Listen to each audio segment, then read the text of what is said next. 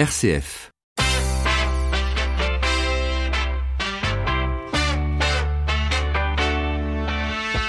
12h30, 13h, ça fait du bien. Melchior Gormand. Bonjour à tous. Au menu du jour, à partir de mercredi et jusqu'à dimanche, aura lieu la 13e édition de la Fête de la Nature. Près de 5000 activités seront organisées partout en France. On en parle dans quelques minutes et en direct avec notre invité. Et puis, elles arrivent en force et font déjà débat.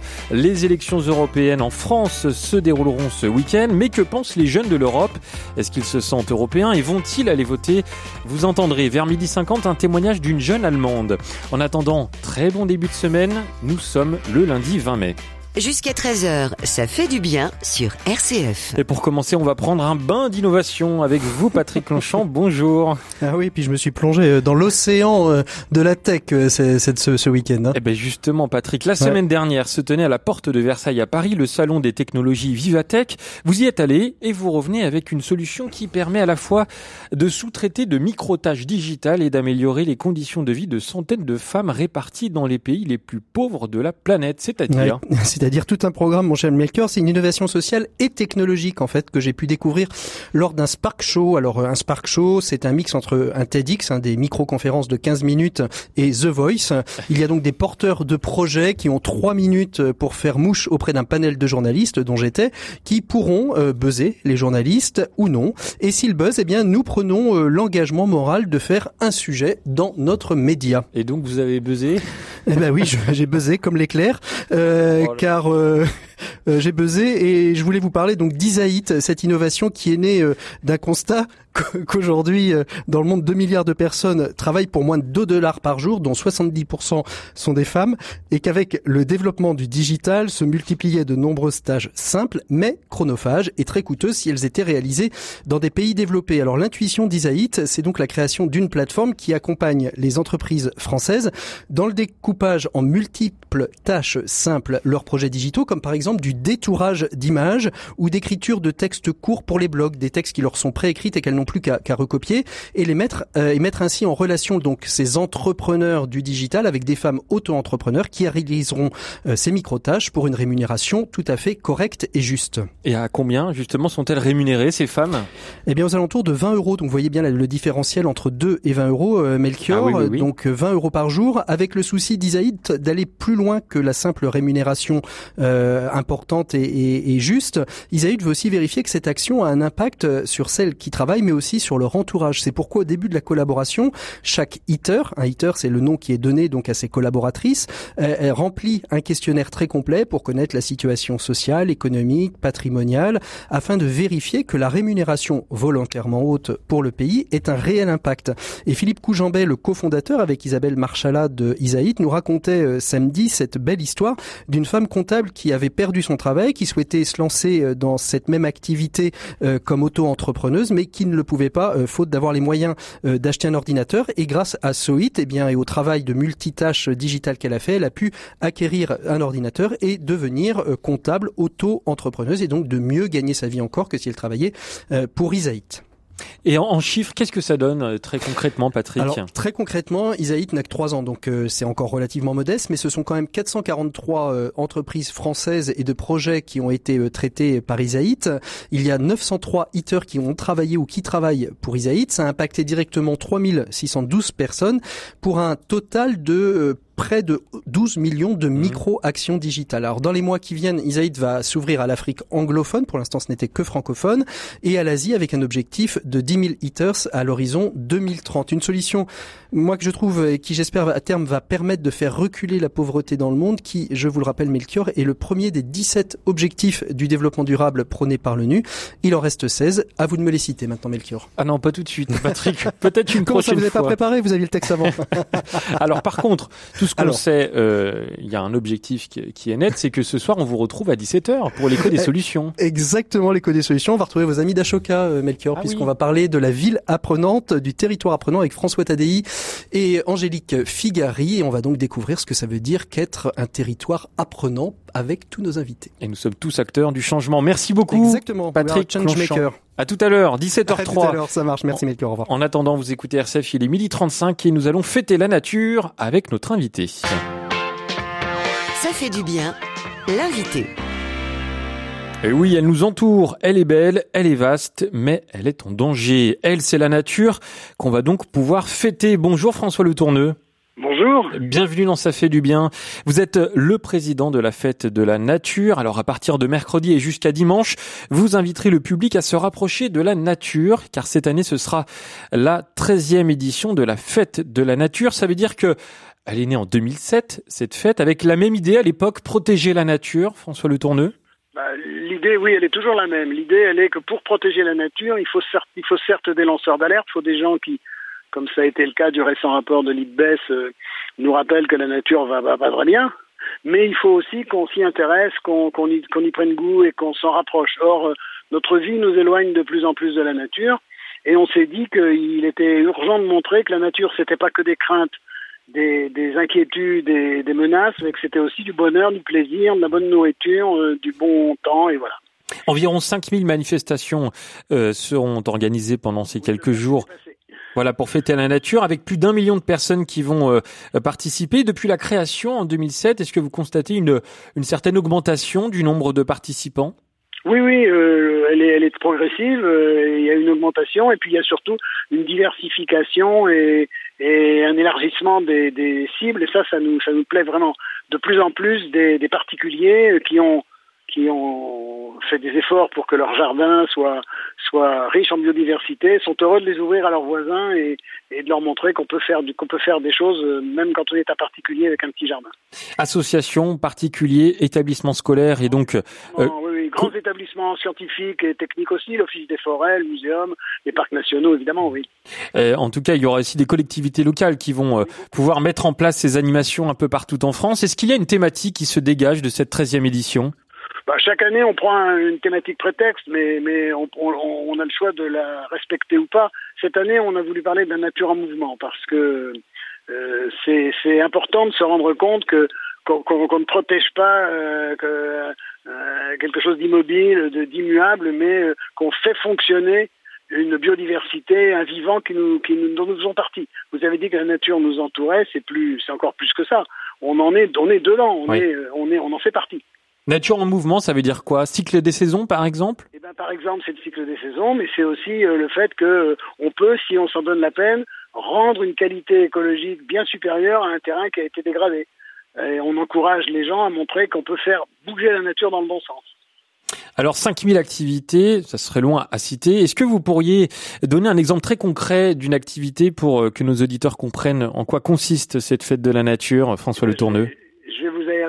Euh, je, je, je, vous recommande d'aller euh, dans l'une des trois manifestations qui en Guadeloupe euh, permettront d'aller voir pondre les tortues marines. Donc ça, ce sera en, Guadeloupe. Ça sera en Guadeloupe. Alors évidemment, je plaisante, mais évidemment, en, en, en, France, ça m'embête de vous donner une manifestation particulière parce que notre objectif, c'est que chacun trouve mmh. à, à 10 minutes de chez lui quelque chose. Alors ce quelque chose est évidemment très variable. Ça va depuis l'identification des chauves-souris en, en, en, étudiant le bruit qu'elles font. Ça va, euh, ça va jusqu'au au comptage des oiseaux. La Ligue de protection des oiseaux engage à plusieurs endroits sa, sa, sa, grande campagne de comptage des oiseaux à l'occasion de la fête de la nature. Donc c'est une occasion pour les gens qui ont un peu perdu l'habitude d'écouter les oiseaux, de recommencer à les écouter et à les observer. Voilà. Et puis il y a euh, des, les, les, plus les plus férus botaniques pourront aller euh, à la chasse aux orchidées parce que c'est le moment euh, dans l'année. Et puis voilà. Et on va continuer d'évoquer cette fête de la nature avec vous, François Le Tourneux, pendant quelques minutes. 12h30, 13h, ça fait du bien. Melchior Gormand. Alors c'est une fête évidemment qui est ouverte à toutes et tous. C'est important selon vous que toutes les générations participent à cet événement? Il y a une génération sacrifiée, si je puis dire. C'est, c'est les, les, les grands-parents, ils ont souvent dans leur enfance euh, approché la nature par, par, par, par au titre parce que c'était leur vie quotidienne, parce que parce qu'on marchait à pied, parce qu'on regardait autour de soi, parce qu'on vivait à la campagne. Mais euh, aujourd'hui, euh, il y a une génération qui a qui même quand elle habite à la campagne, a un mode de vie urbain et passe de la bagnole à l'écran euh, sans sans trop regarder ce qui se passe autour d'elle. Et en, en, revanche, les enfants, ils sont passionnés. Ils sont passionnés par euh, les spectacles qu'on peut leur montrer. Et donc, la fête de la nature, c'est dans la nature. Ça a l'air de rien, mais il y a plein de gens qui disent, ah, pour la fête de la nature, on va passer un film. Ben non, la fête de la nature, c'est dans la nature. La fête de la nature, c'est gratuit. Et la fête de la nature, c'est pas triste. Et ça, on y tient beaucoup.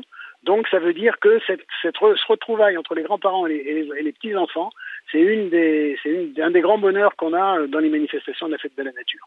Mais on en a d'autres. Par exemple, on, on, veut, on veut que cette fête associe les gens qui sont le plus privés de nature. Mmh. Et c'est pour ça qu'il y a plusieurs manifestations, vous les verrez, mais un bon nombre, plusieurs dizaines de manifestations qui sont organisées au, pour les détenus. Qui, euh, qui, ont une permission de sortie pour venir euh, euh, travailler dans la nature pendant une journée avec leur famille ou pour travailler dans le jardin de, de la maison, de la, de, de, du lieu de détention. Et on tient beaucoup à ça et on, on, est, on est vraiment euh, fiers et heureux que l'administration pénitentiaire est, est, tenue à faire cette, cette action e, exemplaire. Et pendant ces fêtes de la nature, est-ce que vous avez l'impression que les enfants sont plus marqués que leurs parents euh, par euh, la protection de l'environnement, par la nature? Oui, bah, ils sont évidemment plus. Ils savent que c'est sur leur, leur c'est sur leurs épaules que que, tombera que tomberont les effets désastreux de, de, de, certaines de nos, de nos carences. Mais euh, non, la fête de la nature, ce qui est, ce qui est, ce qui est amusant dans les, dans les manifestations de la fête de la nature, c'est que euh, c'est pas par méchanceté ou par ou par euh, indifférence pour la nature que les gens n'ont pas l'occasion de la voir. Mmh. C'est parce qu'il n'y a personne pour la leur montrer aussi trop souvent. Euh, qui qui aujourd'hui dans un village est capable d'expliquer à ses, à ses voisins du lotissement quels sont les noms des oiseaux qui chantent, euh, quelles sont les plantes qu'on trouve au bord des chemins. Ben ça, le jour de la fête de la nature, on a autour de soi des spécialistes qui vous montrent tout ça. François Le Tourneux, je ne vous apprends rien, l'environnement est au cœur de l'actualité. Pourquoi organiser une fête alors qu'on dit que la biodiversité va très mal? Ben Parce que euh, la, la si la biodiversité va mal, c'est pas parce que c'est pas parce que euh, on, on, on s'en occupe trop ou qu'on on, l'aime trop, hein, euh, c'est parce qu'on l'aime pas assez. Et nous pensons que euh, c'est pas parce que ça va mal qu'il faut pas, euh, c'est pas parce que la grand-mère est, âgée qu'il faut pas lui souhaiter son anniversaire. Hmm.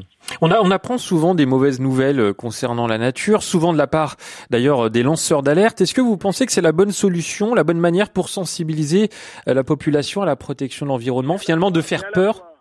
C'est à la fois indispensable pour, prendre conscience des choses. Je prends un exemple. Euh, on avait tous remarqué qu'on n'était plus obligé de nettoyer nos pare-brises de voiture parce qu'il n'y avait plus d'insectes. Et les Allemands viennent de faire une étude absolument passionnante euh, qui a mis en évidence que dans les réserves naturelles d'Allemagne, la quantité, la masse d'insectes, la quantité globale d'insectes s'était effondrée de 80%. Ce qui veut dire que les pesticides qui sont déversés dans les champs autour ont des conséquences jusqu'au cœur des réserves naturelles. Donc ça, c'est le type même du cri d'alerte.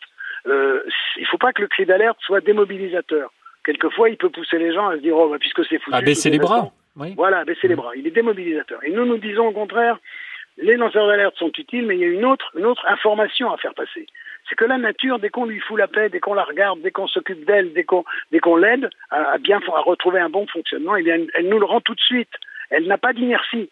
Elle est, elle est, dès, dès, que vous arrêtez de mettre des insecticides, les insectes reviennent à moins qu'il reste des insecticides dans le sol euh, pour encore une trentaine d'années. Mais, mais dès qu'on fout la paix au, à la nature, elle, elle, fleurit et elle, et elle s'exprime. Et c'est ça qu'on veut dire. On veut dire aux gens, oui, la situation est difficile, oui, il y a besoin d'efforts publics, il y a besoin de grandes décisions, il y a besoin de lois et règlements, mais il y a aussi besoin tout simplement de, euh, de gens affectueux avec, avec, avec, le vivant, avec qui les entoure, de gens qui, qui, le, qui le, le, le connaissent un peu, le comprennent, l'observent et font attention. Par exemple, des gens qui, qui euh, au lieu de tondre toute leur pelouse à 2 cm du sol tous les, toutes les semaines, laissent euh, euh, 5 ou 6 mètres carrés de, de, de, de friches sauvages pour que les, les sauterelles puissent s'y réfugier et les lézards s'y cacher. Ce sont Par des petites actions.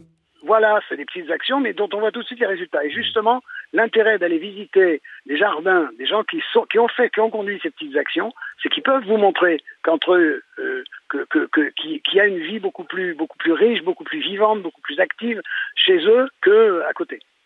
J'aimerais qu'on termine, François Le Tournu, en, nous adressant aux jeunes, parce qu'on a l'impression que justement les jeunes s'emparent un petit peu du dossier de la protection de l'environnement. On a pu voir ça euh, dernièrement avec euh, les marches pour le climat. Euh, Qu'est-ce qu'on peut leur dire aux jeunes pour cette fête de la nature? Est-ce qu'il faut y aller? Il faut foncer? Oui, bien sûr, il faut y aller. Et puis il faut surtout, il faut, les inciter à aller plus loin. Je, je, vous le disais tout à l'heure, c'est parce qu'on connaît pas, c'est parce qu'on on, on, est, plus frotté à la nature que, ça. Donc moi, ce que je leur conseille aux jeunes, c'est d'entrer dans une association de, protection de la nature. Ils recevront de l'information, on leur expliquera, on leur apprendra à reconnaître les oiseaux au champ ou à reconnaître les abeilles sauvages qui sont responsables de, enfin, qui sont, qui sont utiles pour faire la pollinisation bien plus que les abeilles domestiques. Enfin, on leur apprendra tout ça et on leur apprendra non pas de manière scolaire et ennuyeuse, mais on leur apprendra à les voir. Vous savez, c'est frappant quand on se balade en, montagne euh, et qu'on y est un peu habitué, ben, on constate que les touristes qu'on croise n'ont pas vu, n'ont vu aucun des chamois et des bouquetins qui ont, qui ont jalonné notre route, tout simplement parce qu'on est exercé à les voir. Merci beaucoup François Le Tourneux d'avoir été avec nous dans Ça fait du bien. Merci à vous et bonne fête de la nature euh, pendant cette fin de semaine. Et je rappelle donc que vous êtes le président de la fête de la nature, un événement national qui commencera, euh, je le rappelle, ce mercredi 22 mai et se terminera dimanche 26. Programme complet et renseignements sur le site www.fêtedelanature.com. Ça fait du bien, continue en direct jusqu'à 13h sur RCF. Bienvenue si vous venez de nous rejoindre. À suivre un message de Philippe de la Chapette de l'Office chrétien des personnes handicapées à propos de l'inclusion. Mais on va rester pour le moment dans le thème de la nature avec une très belle chanson de Julien Clerc, extraite de son dernier album.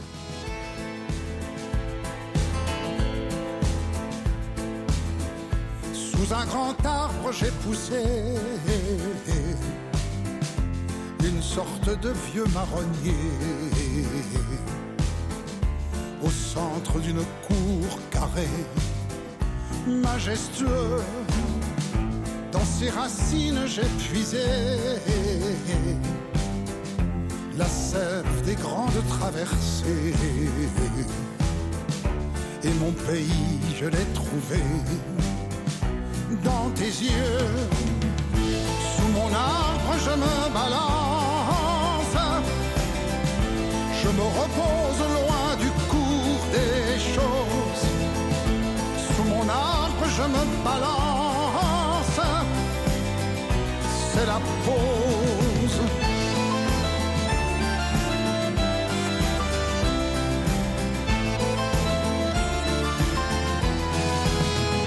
J'ai fait grandir tout mon feuillage. J'y ai mis mes enfantillages. Et nos enfants de tous les âges. Merveilleux j'ai fait durcir un peu l'écorce pour nous donner le cœur, la force de voir la vie et ses entorses. Tous les deux, sous mon arbre, je me balance. Je me repose loin du cours des choses. Sous mon arbre, je me balance la pause. On a bâti notre cabane, nos petits dans tes bras de liane. À l'abri, tu berces mon âme. Avec eux,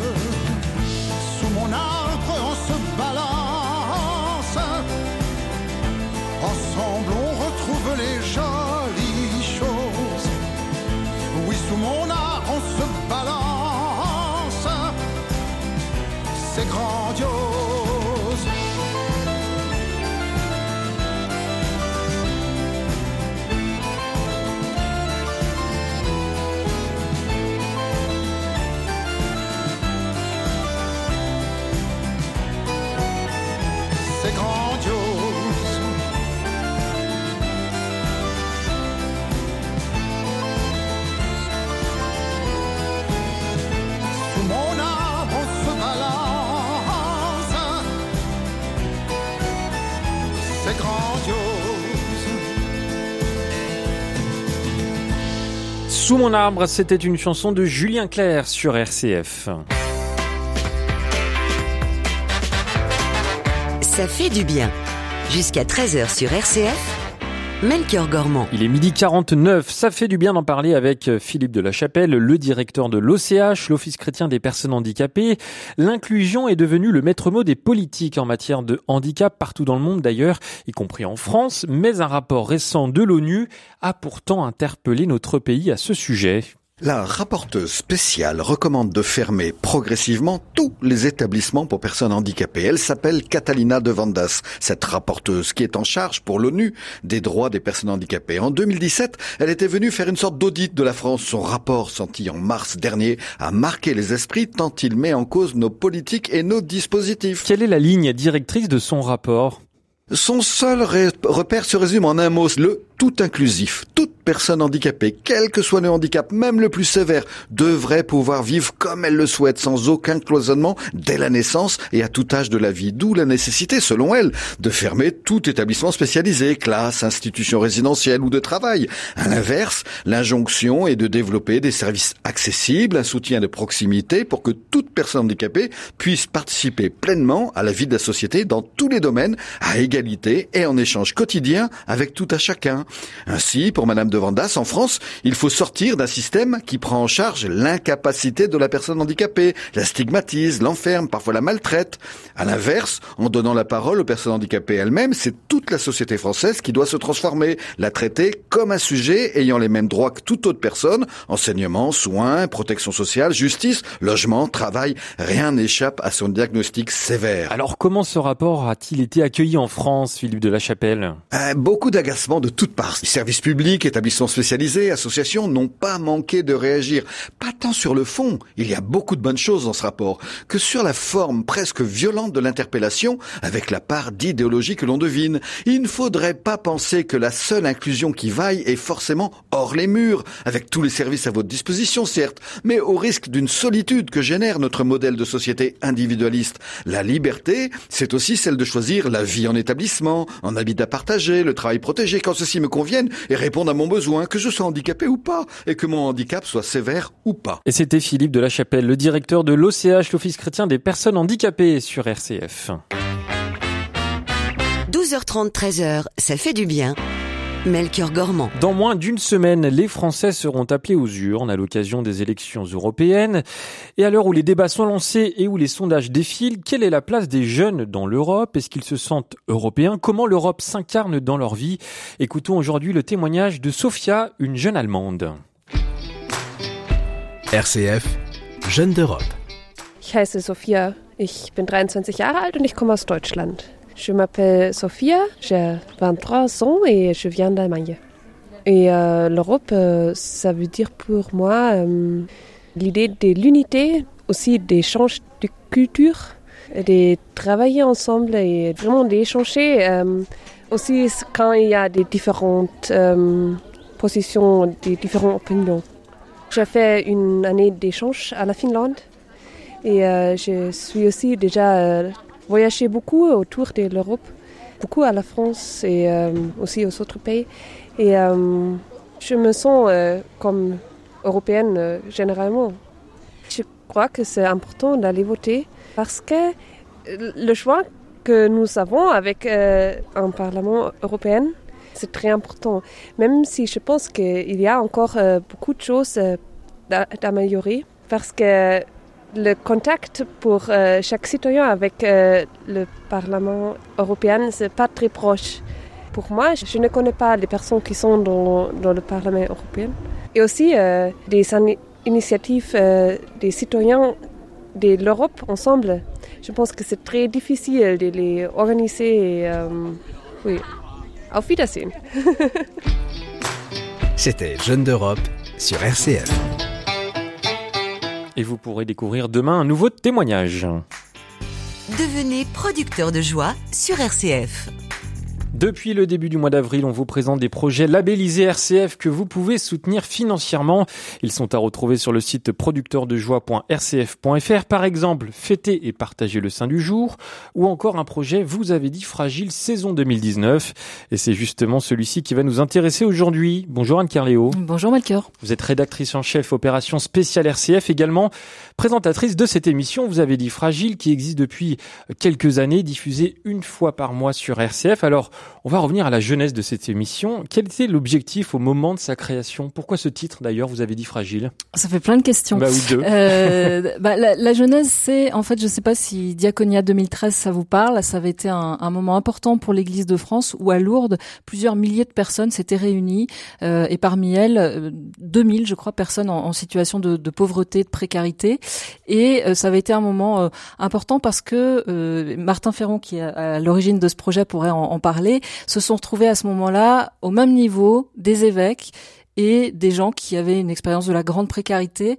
Et ils se sont mis à parler ensemble et ça a créé du coup un, une relation différente. Et à partir de là euh, des choses aussi sont nées dans, les communautés chrétiennes et dans il y avait cette intuition là de se dire chacun a une expérience à partager une parole à partager. Et on a alors ça a mis un peu de temps après à, se concrétiser sur l'antenne d'RCF mais c'était un peu reprendre cette intuition là de se dire si dans la société euh, tous les tout le monde n'a pas potentiellement la parole, il y a quelque chose qui manque. C'est quand on parle de parité, euh, l'idée que les hommes et les femmes aient une part égale, c'est pas juste pour une question euh, de de 50-50, c'est parce que euh, on est convaincu que chaque partie de l'humanité a quelque chose à apporter. Ben là, c'est pareil. Et c'est vrai qu'on est souvent dans les médias, on, on pourrait nous reprocher d'être un peu dans le règne des experts, où il y a les sachants qui viennent dire sur telle question, voilà ce qu'on sait, voilà comment il faudrait penser. Et en fait, chacun de nous a une forme d'expertise dans des domaines différents de la vie et les personnes qui vivent la grande précarité, la fragilité, enfin on peut dire de mille manières, euh, ben, elles ont aussi une expérience unique à partager. C'était un peu ça l'intuition du départ. L'objectif donner la parole à des personnes qui n'ont pas l'occasion de la voir. Alors, vous avez dit Fragile, c'est une des émissions les plus appréciées euh, par nos auditeurs. Souvent, après l'avoir écouté ou alors après avoir entendu euh, des témoignages, certains de nos auditeurs disent qu'ils en sortent grandis. C'est une émission qui nous parle à tous, Anne Carléo. Oui, et alors pour répondre à ça, je pourrais prendre l'exemple d'une émission, par exemple, qu'on a fait sur le thème de la de la sobriété. La sobriété, c'est un thème qui est assez à la mode. Euh, certains pourraient dire que c'est un thème bobo où euh, on choisit de vivre euh, euh pour être écolo, ce qui d'ailleurs est une préoccupation tout à fait louable et, nécessaire dans le monde d'aujourd'hui. Mais il y a une manière d'aborder la sobriété qui pourrait être euh, une manière de, de riche de le faire, une manière où on choisit cette vie-là. Et en fait, il y a des gens qui vivent la sobriété parce que ils n'ont pas le choix. Et euh, cette émission-là, on l'avait appelée Comment vivre quand on a peu. Et en fait, entendre des gens euh, nous dire comment ils se débrouillent pour vivre avec très peu d'argent, bah ça nous enseigne quelque chose en fait. Euh, donc ça, c'est pour le côté un peu connaissance. Et puis après, il y a souvent chacun de nous a fait l'expérience de se rendre compte que quand quelqu'un est dans la fragilité extrême, quel que soit le domaine de la fragilité, eh bien, il y a une parole assez forte, une expérience forte qui est dite et qui enrichit. C'est difficile peut-être de mettre des mots là-dessus. Il faut le, le, vivre en écoutant. Vous avez dit fragile, mais on peut le faire aussi. On peut faire cette expérience-là dans sa vie personnelle, chacun. Et justement, Anne, si vous êtes avec moi aujourd'hui, c'est parce que nous avons besoin du soutien de nos auditeurs pour que vous avez dit fragile continue à exister. Pour être très concret, vous allez réaliser quatre émissions entre septembre et décembre. Ça représente quel budget? Ça représente, euh, on l'a évalué à 1500 euros par émission en moyenne. L'explication principale, c'est que c'est beaucoup de temps investi, parce que prendre la parole, ça se prépare, et donc on prépare ces émissions-là, et je peux pas en parler sans citer notre partenaire Participation et Fraternité, qui prend du temps avec les groupes sur lesquels on s'appuie pour préparer ces émissions, pour permettre que le jour de l'enregistrement, eh bien les personnes soient prêtes à prendre la parole, qu'elles aient réfléchi à ce qu'elles allaient dire, à ce qu'elles allaient pas dire aussi, et qu'il y ait déjà, nous, on se soit nourri de leur expérience pour pouvoir poser les, les, questions les plus ajustées possibles et bénéficier au mieux de leur expérience. Et ça, ben, ça prend du temps et de l'argent puisqu'on doit et réunir 6 000 euros pour produire quatre émissions entre septembre et décembre. Quatre émissions, donc ça veut dire 1500 euros euh, par émission. Alors si vous si vous aimez cette émission, vous avez dit fragile, et si vous avez si vous avez envie qu'elle continue, vous avez toutes les cartes en main pour nous aider en vous rendant sur le site producteurdejoie.rcf.fr pour soutenir ce projet en faisant un don déductible des impôts à hauteur de 66% si vous êtes imposable, je le rappelle. Notez bien ce site producteurdejoie.rcf.fr. On compte sur vous. Merci Anne. Merci. Et ça fait du bien, c'est déjà terminé pour aujourd'hui. Merci pour votre écoute. merci à Pascal Gauthier. Ça fait du bien, on revient demain entre 12h30 et 13h.